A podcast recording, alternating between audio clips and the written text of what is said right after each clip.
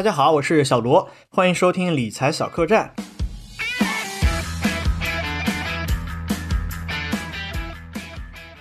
这一期啊，我们来聊一下“金钱关系”这个词儿。那可能很多朋友呢是第一次听，我也是。难道搞钱之前还需要捋一下我们和金钱的关系吗？主讲嘉宾呢是我在群里面认识的一位老师王焕，王老师来介绍一下自己吧。呃哈喽哈喽，大家好，我自己是一个九五后，然后温州人。呃，我自己身上有个标签还蛮有意思的，就是三岁参加商商业的饭局，然后五岁的时候看我爸被工商局带走。七岁的时候问我爸说：“哎，那些叔叔为什么这么赚钱？”所以，我好像是一个从小在台商这一块启蒙比较早的一个人。对，王老师厉害！我在呃和王老师聊之前，我听了他这个其他的播客，我自己也总结了一些他的标签。第一个标签呢，他是深耕新媒体领域的一个人，然后呢是东方犹太人，温州人，然后有金钱教练的这样的一个职业，他还坚持学习。他自己给了我一个介绍，上面有写他一四年开始做公众号。开始背包旅行去台湾打工换宿，还登上了公民新闻，所以我当时就感觉这个人很很不一样，你身上体现出来的这种气质也不一样，包括你刚才说的这些话，都是爆点前置啊，什么父亲被工商局带走，然后什么几岁的时候就开始思考自己是一个什么样的人，但是这些都不是我最感兴趣的一点，我最感兴趣的一点就是什么是金钱教练，金钱关系，它是一个什么样的概念？我看见你之前在做这样的一个咨询，我心里面就。有一个大大的问号，这个问号说出来可能会就很葛啊，但是我想说，就是这玩意儿搞金钱关系咨询是不是割韭菜的一件事情？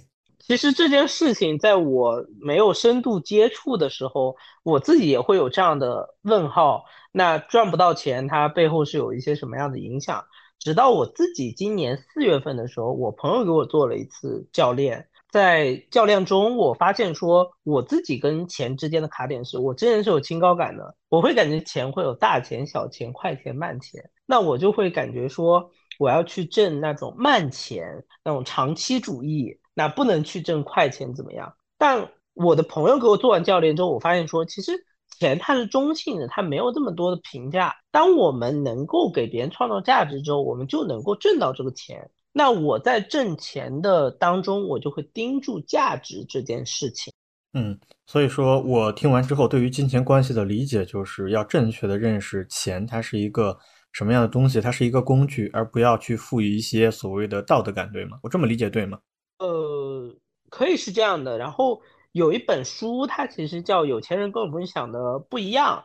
那我们之前可能也读过比较多的财商类型的书，比如说《穷爸爸富爸爸》呀、《小狗钱钱》这样的书，然后还有最近非常火的就是《金钱心理学》，它里面讲到的就是我们与钱之间的关系要比较的顺畅，不然的话就是一个机会过来的时候，我们会有非常多的卡点，那最后这个机会可能就错过了。嗯，我想到一件事儿，我跟你分享一下，就是我去年在北京，我在庆丰公园跑步的时候，当时遇到了一个跑友。啊，是跑步的跑啊，跑友啊，然后跟他关系很好。他问了我一个问题，后来我们就经常聊在一起怎么搞钱。他的背景是在呃北京的一家移动公司做技术，是个女孩儿。然后他说：“小罗，你觉得赚钱容易吗？”我刚准备回答他，他突然语就加速的说：“他说你不要思考，就下意识的回答我，我赚钱很容易。”然后他看着我就笑了。你知道他对我说什么吗？他说：“那你以后赚钱就会很容易。”他这句话的逻辑就在于，他说你下意识的表达了你对于金钱的观念和感受。那么你在去做一些事情的时候，获得金钱的时候，就会变得很顺畅、很自然。这一个呢，我在所谓的金钱关系和你聊之前做了一些功课，我发现你也说过曾经的话，就是去问一个人，你觉得赚钱容易吗？那你为什么会问这样的问题？你觉得问这个问题答出来这个答案的时候，嗯，不同答案的人，他们的对于金钱的一种阻碍是在什么地方产生的？就是在我的教练里面，其实也有这个。部分就在我做教练之前，其实会有一个问卷，问卷里面就会有父母的口头禅，以及我们自己对于金钱是怎么样理解的。所以其实刚刚的那个姐姐的那个问题，就是在看到你潜意识的部分里面，你跟钱之间的关系是怎么样。所以我会发现说，小罗跟金钱之间的关系还挺好的。然后你相信自己的未来是可以比较轻松的挣到钱的，是一个富而喜悦的一个状态。啊，我是相信的，我是相信的。我为什么会就是说跟你分享这个问题？其实也想听一下你这个观点。你之前分享那些书我也看过，我自己分享我自己的故事。我在去赚钱的时候，我们之前在群里面沟通嘛，都看过一本书叫《纳瓦尔宝典》。那他呢是一个很传奇的人，从啊贫民窟到这个硅谷的这个风投啊，从那么我们说叫底层也好，或者到现在的这种顶层也好。他现在拥有的金钱的这个数量，能够展现出来，他通过自己的学习、思考、自己的经历，能够证明自己的价值。他提到了几种赚钱的方法嘛？呃，其中我印象最深刻的就是要去做能够复用的、边际成本为零的。例如说，我们现在在录一档播客，一个小时之后，那录完了、剪辑完之后，这档播客可以被十个人、一百个人、一千甚至万数以万计的人来听。它对于我们来说，我们的损耗、我们的支出的时间已经度过了。但是如果我们只是上班，那你的人的一天是公平的，只有二十四个小时。你如果给了老板八个小时、十二个小时，那么留给你自己去。呃，嗯，自然的生活，放松的生活，和家人和朋友在一起，呃，交流啊，聊天啊，去徒步，去旅行，这种时间就被压缩了。第二个，还有一个赚钱的方法呢，就是在我们做可以边际成本为零和这种有时间限制的赚钱之外，还有一种就是去开杠杆。开杠杆就是其实类似于我现在做的这件事情啊，就是比如说啊，我去买一个公司，去买他们的股票或者去买基金，然后通过这个公司在这个开展这个商业活动来给我挣钱。但是最近几年。的市场你也知道，他没有挣到什么钱。你刚刚说，你说小罗跟这个金钱的关系还很顺畅的，其实我要说的是哥哥呀。这几年我没有挣钱，你知道吗？啊，就是道理有一种明白道理说出来大家都知道，但是到后面你发现这个挣钱好像似乎也没有那么简单。所以其实刚刚的那个问题，我们可以用有钱人和你想的不一样里面，它里面有讲到了一个财富蓝图。那财富的蓝图就是，我们其实每年都会给自己制定一个收入的一个目标。那有了这个目标之后，比如说你是呃一百万的状态，那我们的所有的行动会围绕着这个一百一百万的目标来努力。那最后我们完成百分之六十，其实自己也是一个挺满意的一个状态。所以我们的财富蓝图会决定了我们赚钱的速度和效率那个状态。好啊，你平常你有做财富蓝图吗？或者说你觉得刚刚就在我说的，我对于金钱有已经已经是有一定认识的情况下，但是几年之内我还没有赚到钱，嗯，这个算不算是我跟金钱关系中的一些卡点？算不算？你常见的还有哪些卡点？你觉得？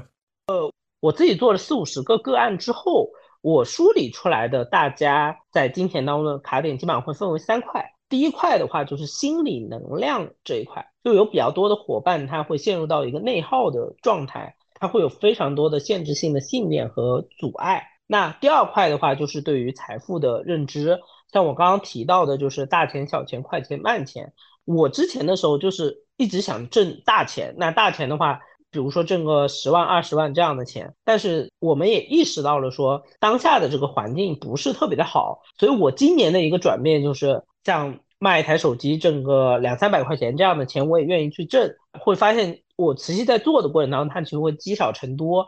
它现在可以一个月给我带来两三万的收入，超过了我原来主业的那个收入状态。那第三块的话就是行动力。那当下有比较多的伙伴都是感觉自己会有些拖延，然后三分钟热度，就是前天制定了一个目标，但是后面的时候可能这个目标慢慢的就忘记了。呃，目前主要是这三个卡点，第一块是心理能量，第二块的话是对财富的认知，第三块的话就是行动力这一块。我想到一本书，也是我最近在看那本书，不知道你看过没有？它叫《禅乔布斯与投资》，王老师看过吗？呃，知道这本书，然后有大致去看，但是还没有特别的深入。但是这本书我自己有加入到书架里面。呃，这其实是源自于我自己。之前的时候，在工作当中去经历了一段时间的低谷，然后我当时会看混沌的李善友，他之前就经常的提到乔布斯第一次被踢出苹果，然后他到印度、到日本那边对于禅的理解。好呀，那我把这本书推荐给正在听我们播客的朋友。顺便呢，我来说一下小罗对于这本书的一些理解，刚好对应上你刚刚说的一种心力和愿力，包括对于金钱的一种认识。啊，这本书是李国飞老师写的。李国飞老师呢，他讲到了啊，他去买一个公司，他观察几个点。他说你可以看一下这个公司创始人的愿力如何，然后他把这个愿力呢拆分为了四个点，具体的四个点。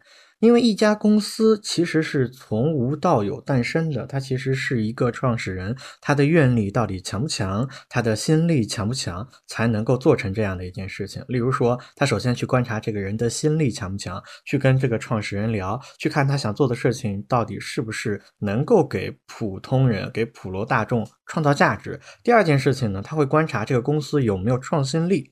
例如说，你提供一个什么样价值的东西，比如说一台电脑，那为什么 Mac 电脑能够比别的电脑让人感受更好？它更加简洁。然后第三个呢，就是它的这种创新和洞察力，你能否真的抓住每一个人的痛点？第四个叫做感染力。第四个感染力，其实我自己感触很深，就是你到一个公司去的时候，你的创始人、你的老板能否身先士卒，他自己是这样的一个状态，就是打仗的时候我第一个往上站，然后这个拼项目的时候我第一个熬夜啊。当然，我们就先不说这个工作和生活的平衡啊，就是创始人的这种态度，他能否感染到底下的员工？如果员工能够和他想到一起，我发现。很多道理是相通的，你比如说啊，心往一处想，劲往一处使，然后这种四个方面来判断的话，看一个人的愿力如何，他就这个其实跟你这个想去搞钱也是一样的。因为我自己发现了一件事情，就是我如果特别想干成一件事儿的时候，这个事儿往往是能够干成的，包括挣钱，这个算不算是你说的这种愿力，就是心里面的那种那股劲儿？是的，就是愿力这个词的话，在你刚刚提到的乔布斯参与投资里面也有提到。那我自己在过去的三个月时间里面也有践行，呃，心想事成什么吸引力法则。它背后讲的一个点就是，我每天早上的时候会澄清这件事情对于我的价值是什么，对于我身边的人的价值是什么。所以平常的时候，我们大家会一直挂在嘴上说利他这个。但是怎么样去利他？就像我做金钱关系教练这件事情，是我在半年前的时候这件事情获益了。我想要帮助更多赚钱的人去突破自己跟金钱之间的关系，在赚钱这件事情上更加的顺畅。嗯，能不能讲讲你具体获益的这个过程，跟我们复盘一下？好的，那我之前的话，除了我前面提到的我对钱有评判之外，其实我。在小时候，我的父母是经历过一次创业失败的。在我小学三年级的时候，那在这个当中会让我在创业做项目的过程当中，我经常是一个悲观者的状态。我会把一个项目它的失败、它的风险会放得非常大。但是我们做项目的过程当中，其实知道说风险跟收益是并存的。我们能做的是把这个风险去降低，把收益、把成功率这一块来提升。但是我之前的时候就会被那个恐惧的情绪去影响。那我当时的教练帮助我看到了这一点之后，那我在做项目的时候，我就会更加的积极乐观的去看项目，然后在做事情的时候，其实我的动力性也更强，不会被那些没有发生的事情所影响。所以有一句话叫说：悲观者往往正确，乐观者往往成功。那在这个当中，其实给我注入了一个。积极的能量，呃，那那句话在投资市场上是这么说的。他说：“悲观者正确，前前半句是对的啊，后半句有一点点差距。”他说：“乐观者赚钱。”所以我觉得乐观也是一个很重要的本质。但是乐观这个东西，它有点嗯，有点唯心主义啊，就好像他他他说出来是很好说，也很好理解，但我感觉他有点空呢。你会不会觉得他有点空？他就好像老板告诉你努力啊，年底给你升职加薪。他他给你的指引也非常明确，就是努力，然后升职加薪有一个有一个结果，先画一个大饼，大饼的这个通往大饼吃的这个路上，告诉你要努力。但我感觉他好空啊。呃，我之前的时候也有这样的感觉，就像我在十年前一三年刚上大学的时候，当时哈佛幸福课特别火，我之前就感觉说，哎，我上了这个课我就能幸福吗？然后之前的时候新闻联播也有提到说。哎，就是做街头采访嘛，你幸福吗？然后最后那个人说：“我姓叉叉。”当时一个很经典的一个话。但是我在过去四年的时候，我其实有去关注积极心理学，然后像陈海贤、像赵玉坤，还有彭海平老师，他们都是国内在积极心理学这一块探索比较深入的。那积极心理学它里面就有提到，就是小步子的理论，就当我们不断的在行动。当中的时候，去收获到反馈的时候，其实我们自己内心的那种意义感啊、积极感也会出来。所以我会感觉在赚钱的这件路上，我们不要把那个目标特别的大。就像刚刚有提到说，老板会画大饼，那这个大饼可能比较难去实现。但是我们定一个小目标，像李松蔚老师讲的百分之五的改变，那我们就能够一步一步去往前走，脚踏实地，成为我们自己想要的那个自己。所以目标的制定是比较关键的。好啊，我听说你之前呃通过这一系列的方法学习认知，在你之前还在打工的时候当上了公司的 CEO，对吗？就是当上管理层了。哎，你能不能跟我们讲讲你是因为因为你跟我一样，我们都是同龄人啊，我们我们九五年的啊，我是九六的，比我还大一声。王哥啊，王哥，你是怎么当上 CEO 的？你给我支支招，我我也想当 CEO。呃，其实。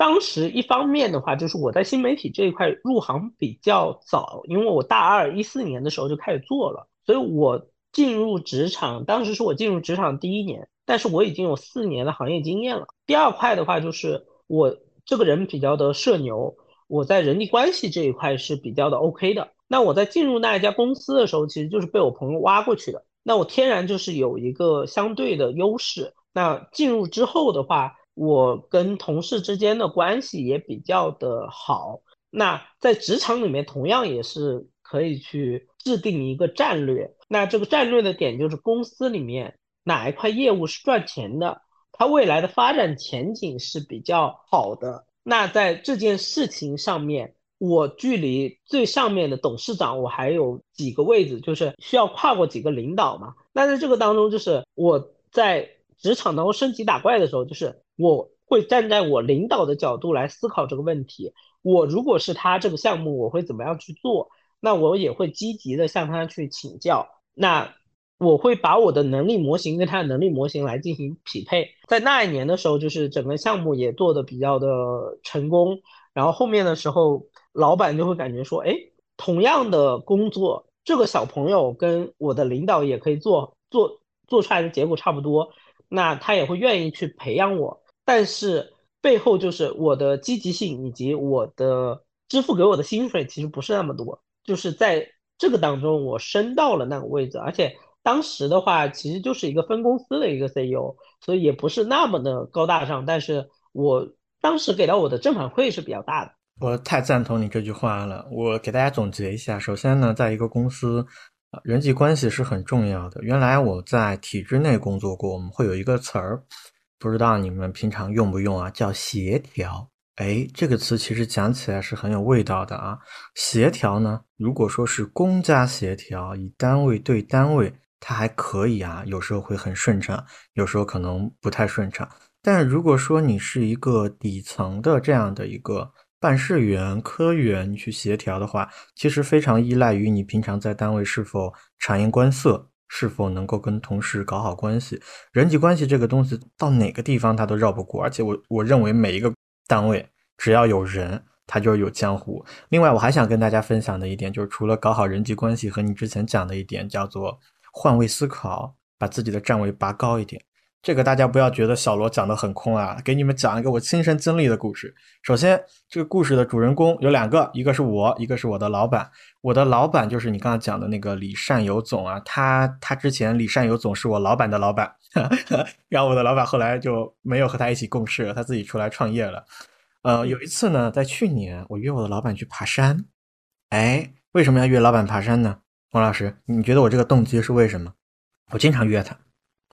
呃，其实我之前也做过这样的事情，就是会私底下跟老 板去吃饭，因为其实，在工作的场景当中，就是大家是上下，但比如说我们在约饭、在爬山过程当中，就哎，慢慢的处成朋友，处成朋友的过程当中，哎，我们又是以一个小弟的姿态，哎，去去仰视对方，然后说，哎，您在自己的职业生涯当中有什么什么样的经验啊？怎么样？其实向他取经的一个状态，那。在一些项目工工作当中，一些项目当中，他也会愿意把一些机会给到我们。这是我之前在职场里面的一个，我还蛮期待你的答案的。对我跟你想的是一样，其实说白了，目的就是升职加薪，哪有那么多所谓的感情啊？就我很直白的讲，但是，但是我不是那么的纯粹啊。他首先，他这个人是我的偶像，我特别推荐大家去看巴菲特的书。巴菲特说了一句话特别好，他说：“你要为你的偶像而工作。”我的老板是一个让我非常敬佩的人，他终身学习，然后他是一个非常，他可以说是从一个草根儿，然后现在现在走的非常的非常的高，我很敬佩他。然后回到这个问题上，当时我跟你的想法其实是一致的，本质我想通往的一条路就是跟他成为朋友，嗯，希望能在工作上有更多的机会，能跟他学习到更多的东西，从而让我能够达到升职加薪的这样的一个水准。但是当我的邀请发出去四次五次之后，我老板一次都没有跟我去过，你你你知道为什么吗？朋友们猜一猜为什么？嗯，这个很有意思，这个答案我觉得应该很难猜出来。呃，我有点想不到。好，我告诉你，我的老板跟我说了一句话，他建议我去看一本书。如果没有猜对的朋友，也可以去看一下那本书。那本书可能你看过，但值得一看。那本书叫《人性的弱点》。我老板说：“小罗，你想约我去爬山，想约我去打乒乓球，都是可以的。但是你有没有想过一个问题？我喜不喜欢爬山？”我喜不喜欢打乒乓球？我到底想要什么？有一句话说得好，四个字叫投其所好。当你想跟一个人有更深的交往的时候，那那无论是老板还是女孩，你送一个女孩东西，你起码得送人家喜欢的吧，对吧？你比如说很多女孩吐槽说：“天啊，我再也不想收到永生花了，送永生花的男人到底在想什么？”那其实就是这样，就是你抓住一个人的痛点没有？他当时说了这个话之后，我恍然大悟，哎，于是我就做出了改变。什么改变呢？我再也没有约过他。开个玩笑，开个玩笑，确实没有约过他。因为后来我仔细想了一想，我觉得在我们关系并没有平等，我们所处的这种阶段和位置不同的时候，我不能给他创造什么价值。就像你说的，我可以给他提供的是一种情绪的价值，对吧？我可以让他感觉更好。我可以让他就是聊得更爽、更畅快，我可以让他感觉啊怎么样、怎么样、怎么样。但后来我自己也看了很多的书，包括去总结了一些规律，我发现这个人总是会喜欢和自己相同相近的人。他当然招聘我的时候也说了一句话，他说：“他说我觉得你的经历和我很像。第一个，他说我我我因为我工作换过好几个嘛，他说啊，当然也没有那么多，就两个吧，一份是在算是在体制内，一份也算是个体制吧，是个央企。”是做媒体的，他我跟你原来一样，我也是媒体，我也干记者。我发现现在的你和你当年和当年我说话的时候是比较像的。他就因为这一点，然后就录用了我。所以我自己后来又总的就是复盘总结了一下，发现确实如此。我的这件事情，希望也可以啊，给正在工作、工作不久，或者说是还在上学的朋友有一些帮助吧。对我总结就是投其所好，想一想别人需要什么。当你还年轻的时候。那你就给他创造一些东西，比如说情绪价值。当然你自己还是要有本事啊，因为赚钱这个东西，我听王老师聊完之后，我自己原来也思考很多。我觉得钱是怎么来的？其实很简单，就一句话，就是你给别人创造的价值，你就自然而然赚到了这个钱。因为你把钱从别人的兜里面拿出来是很难的一件事情，但是你能给他解决问题，那么这个事儿就不困难了。嗯。呃，我我其实好奇小罗是怎么理解“贵人”这个词的，以及怎么样去遇见自己事业路上的贵人呢？哦，好，今天本来是你主讲，我讲这么多，反正我们讨论嘛，好吧？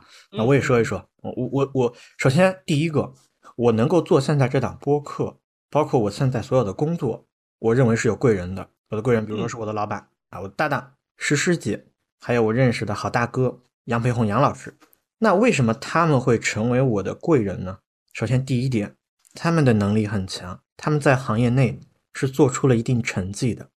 如果一个人他长期没有做出点什么成绩，我觉得他在职业上这个方面很难可能会成为你的贵人。他或许是你生活中的挚友，生活中的贵人，他给你更多对于指导，对于生活中的一些迷茫啊、思想上的一些问题。所以他就跟我们选管理人一样。选管理人一句话叫长期业绩好，两个要素，长期，第二个业绩好。经过时间证明，那生活中的贵人，我觉得他们具有的特质，第一点就是在自己行业内有一定的能量，不一定是职务，但是有一定的能量。第二点，说完了他们，说到我，我是怎么能够遇到呢？是因为你要主动，这个事情啊，我一直坚信这个世界上的一句话叫“不主动就没有故事”。一旦主动，有没有故事其实也不是很重要。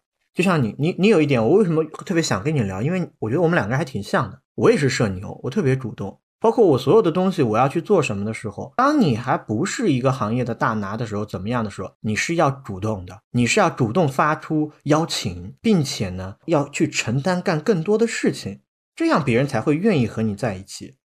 因为你这个时候是没有办法去提供一些金钱上的价值的时候，你只能去多做一些事情，然后把这个事儿变成你们两个人的共同体。一旦利益成为一致之后，那这个人就是你的贵人。因为利益一致，我觉得这几个关键点是拆不开的。首先，利益要一致，也就是说他愿意传帮带你，否则那他是你的什么贵人呢？第二个，这个贵人他自己要行；第三个，你要行。那总结成一句话就是：如果你想行，得有人说你行，说你行的人行，你还得行。太棒了！其实小罗刚刚提到，就是积极主动，其实也是高效能人士七个习惯里面的第一个最核心的习惯。那第二块就是对我自己帮助非常大的，其实是四年前的时候，我在得到上面花了十九块九买的一门课，叫怎么成为人脉管理的高手。那这门课在过去四年的时间里面，我是有反复去听、反复去看，然后在我的生活当中去实践。那小罗刚刚提到的怎么样去约领导去爬山这样的事情，投其所好。那它里面其实有一小节里面有讲到，就是维护和升级。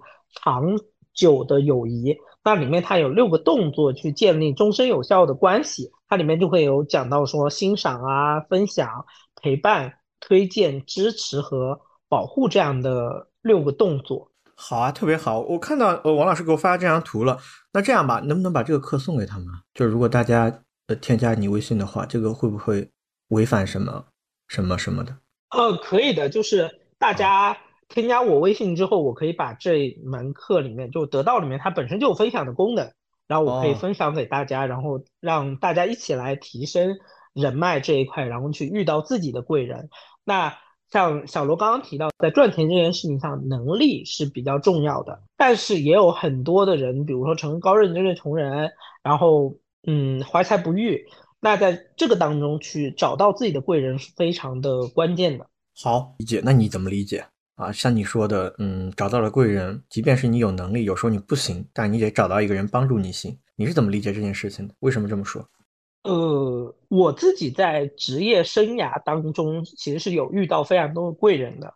那我的第一个贵人其实是罗振宇老师，就是我一三年进入大学的时候，我当时其实非常的迷茫。非常困顿，对于我未来的工作。在我十八岁的时候，我高考失败了，我进入了一个三本学校。当时高考失败这件事情会让我感觉说，哎，我的人生好像都灰暗下来了。但是进入大学之后，那路还是一直要去走。那当时的话，逻辑思维这档节目就给了我非常多的启发。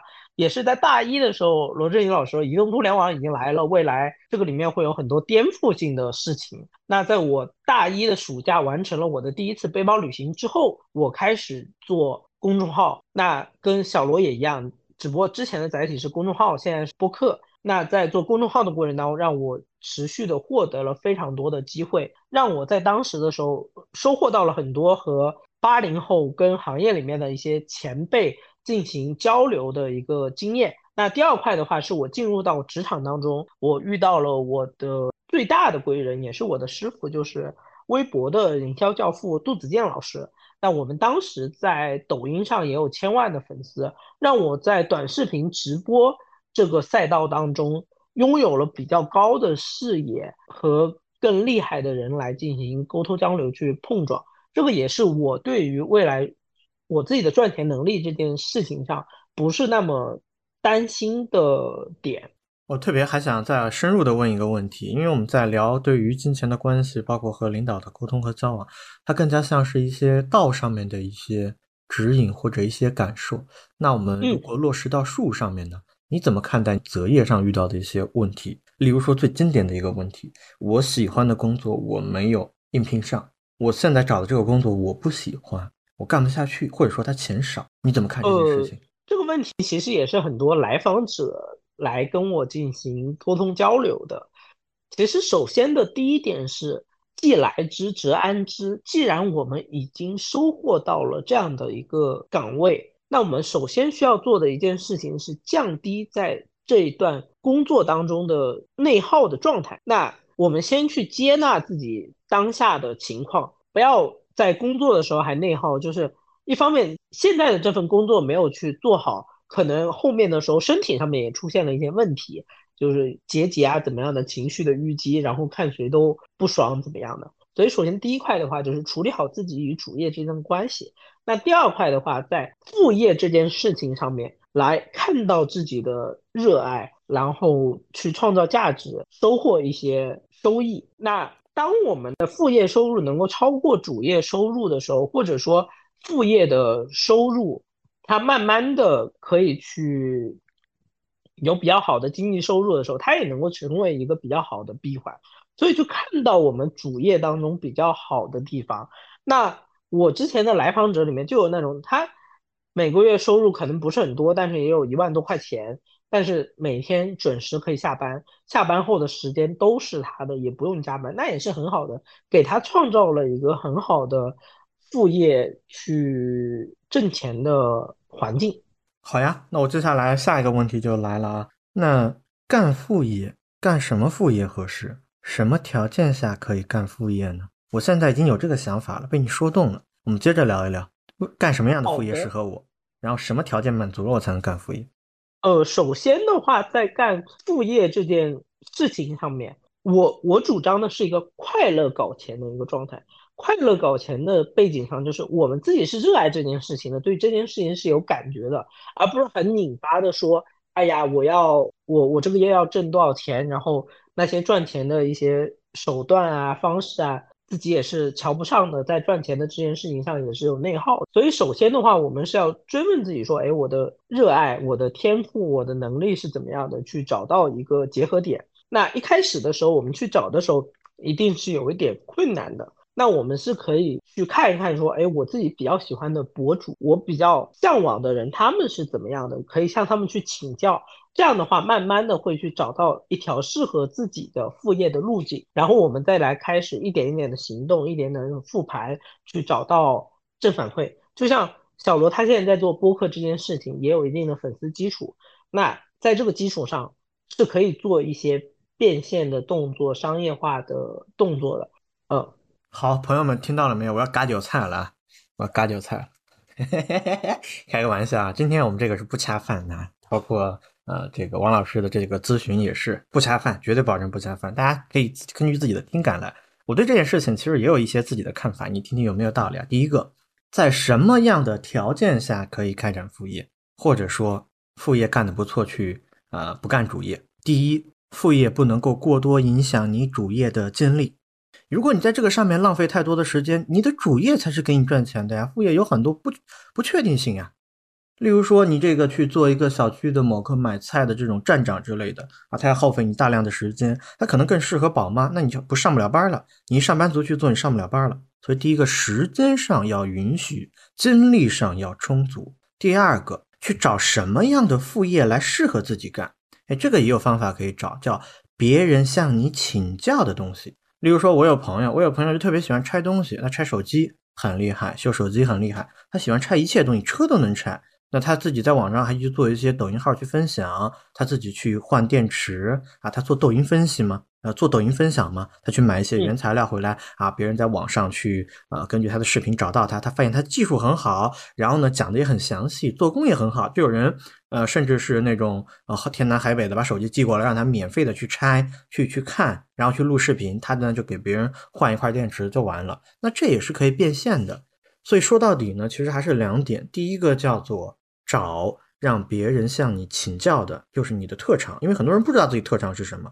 那大部分人的特长，有时候你问啊，就是你特长是什么啊？那个人就说啊，我特长我特能吃，特能睡。开个玩笑啊！如果是挣钱的，那你就可以想想别人向你请教什么。如果没有人向你请教什么，那你喜欢看什么？喜欢做什么？很多东西都可以挣钱。第二个就是它不能够影响你的时间。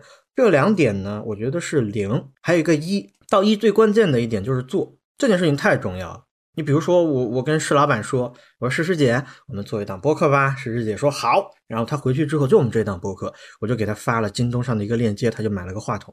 如果说我们两个人产生了一些畏难的情绪，那这个播客就出不来。但是我天天拉着他，我说不行，不许断更，每个周六必须更，一期都不能断。就是我有一些小小的偏执和执着。我迈出第一步，包括我们录了有一些节目，我说了一些话，有很多朋友不赞同，就是我被骂得很惨。我我那半个月不敢看评论啊，这都是可以告诉大家的。但是我能够坚持的做下去，就是你只要迈了第一步，然后坚持的迈好每一步，一定会有正反馈。当你有了正反馈之后，这个事儿就能转起来，它就能越走越好。所以这就非常贴切的讲到了这个王老师之前说的一点，就是无论是大钱还是小钱，你不要去赋予它这种所谓的这种什么感觉。挣钱这件事情本身，它是一个可以让你很快乐，你在给别人解决问题的一件事情，你在创造价值。那你做什么副业也是一样的，找快乐的，找别人向你请教的，找你擅长、感兴趣的，不耽误你主业的，然后呢，就一步一步的坚持走下去。我一直在说一句话，就是人和人之间的差距不是那么的大，但是呢，差距在两两个字，这两个字就叫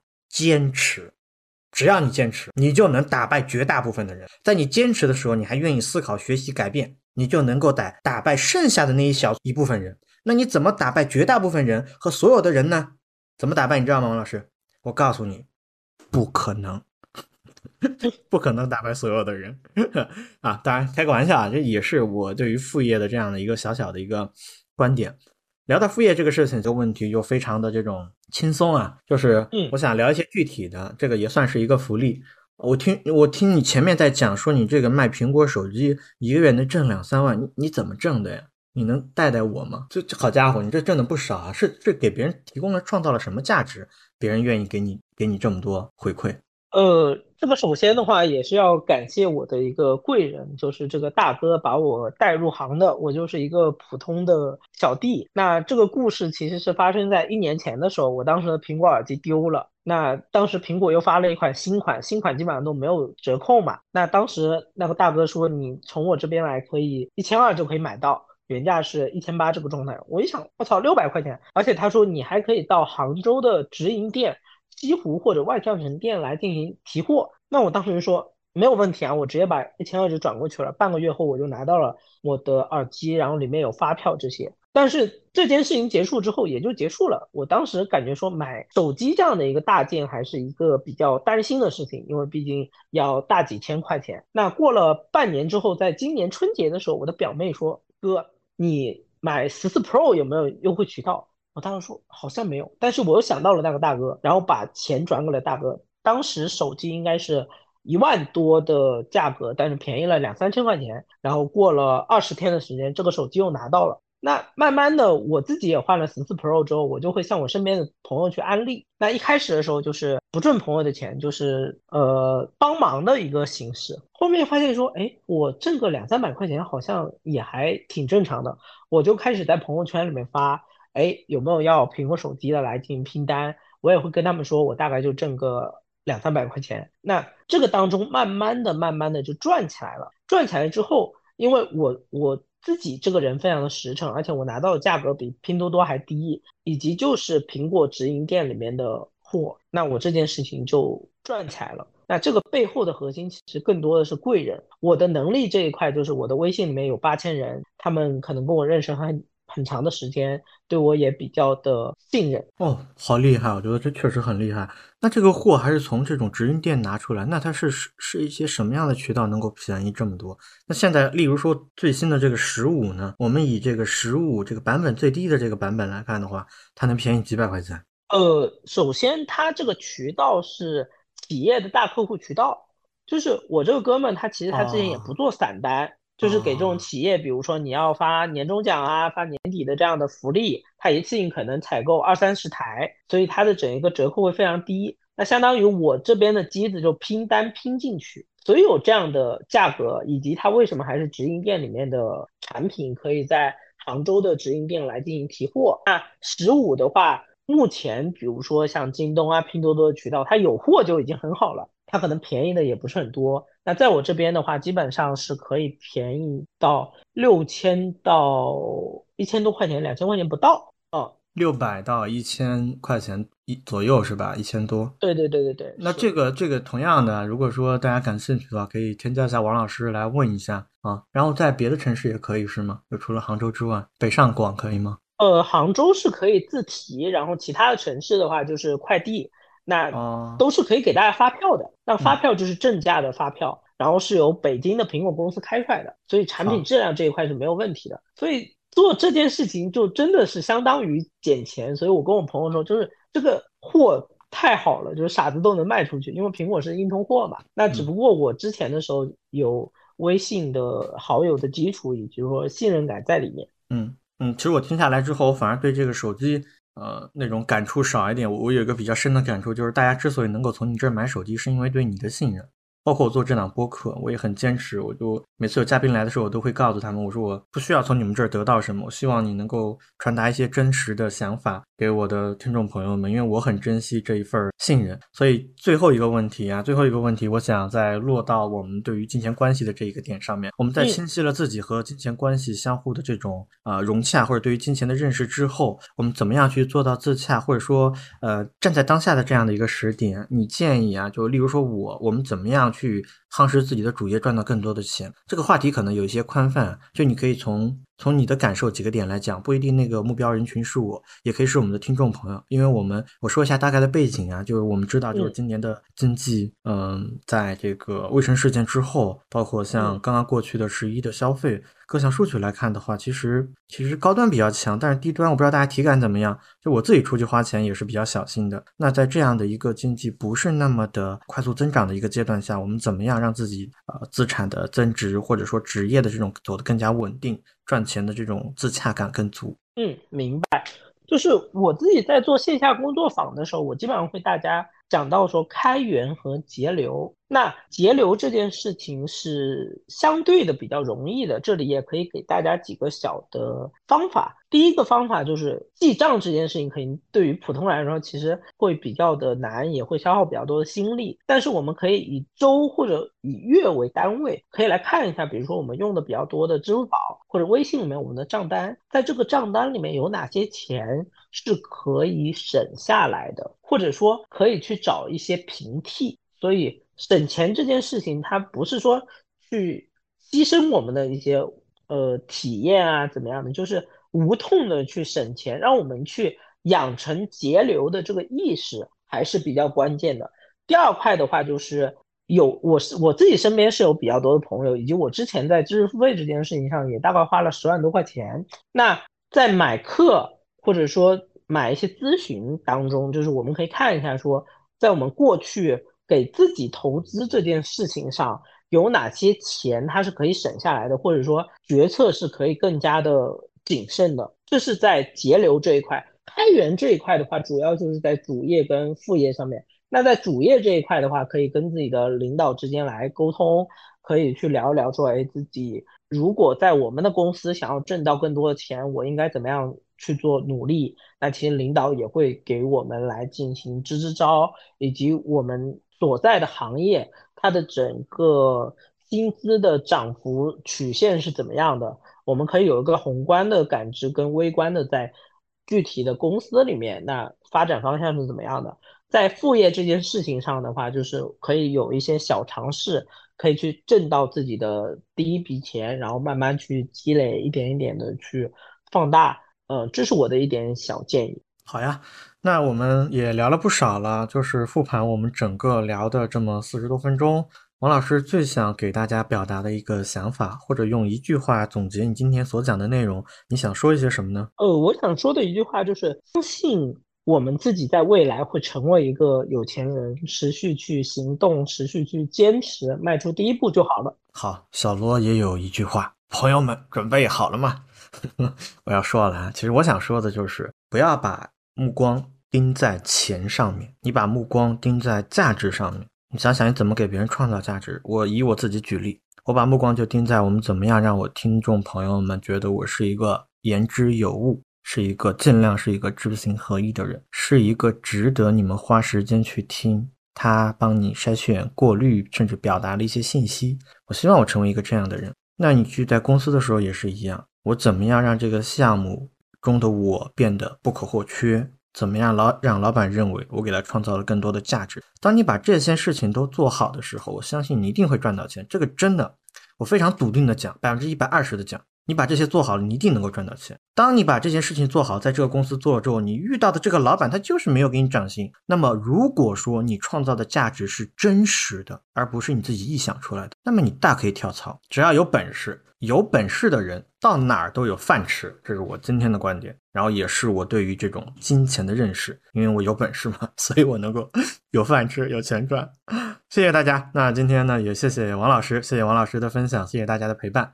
那我们今天干脆就聊到这儿，王老师。嗯，就我最后想分享一下我今天从小罗身上学到的一些点。首先，第一块是在做这一期节目的时候，小罗之前是做了大量的功课的。第二块的话，就是小罗推荐的书，我能够感受到你平常的时候整一个阅读量是非常大的。那禅。还有《乔布斯与投资》这本书，我之前的时候是加入到了我的书架里面，那我回去也会去好好的看起来。第三块的话，就是发现小罗是一个非常宠粉的主理人，然后不管是在做节目还是做推荐的时候，都会从粉丝的角度出发，也期待着小罗的这一档播客在未来的时候能够有更多的可能性出现，非常的期待。朋友们看到了吗？王王老师厉害吧？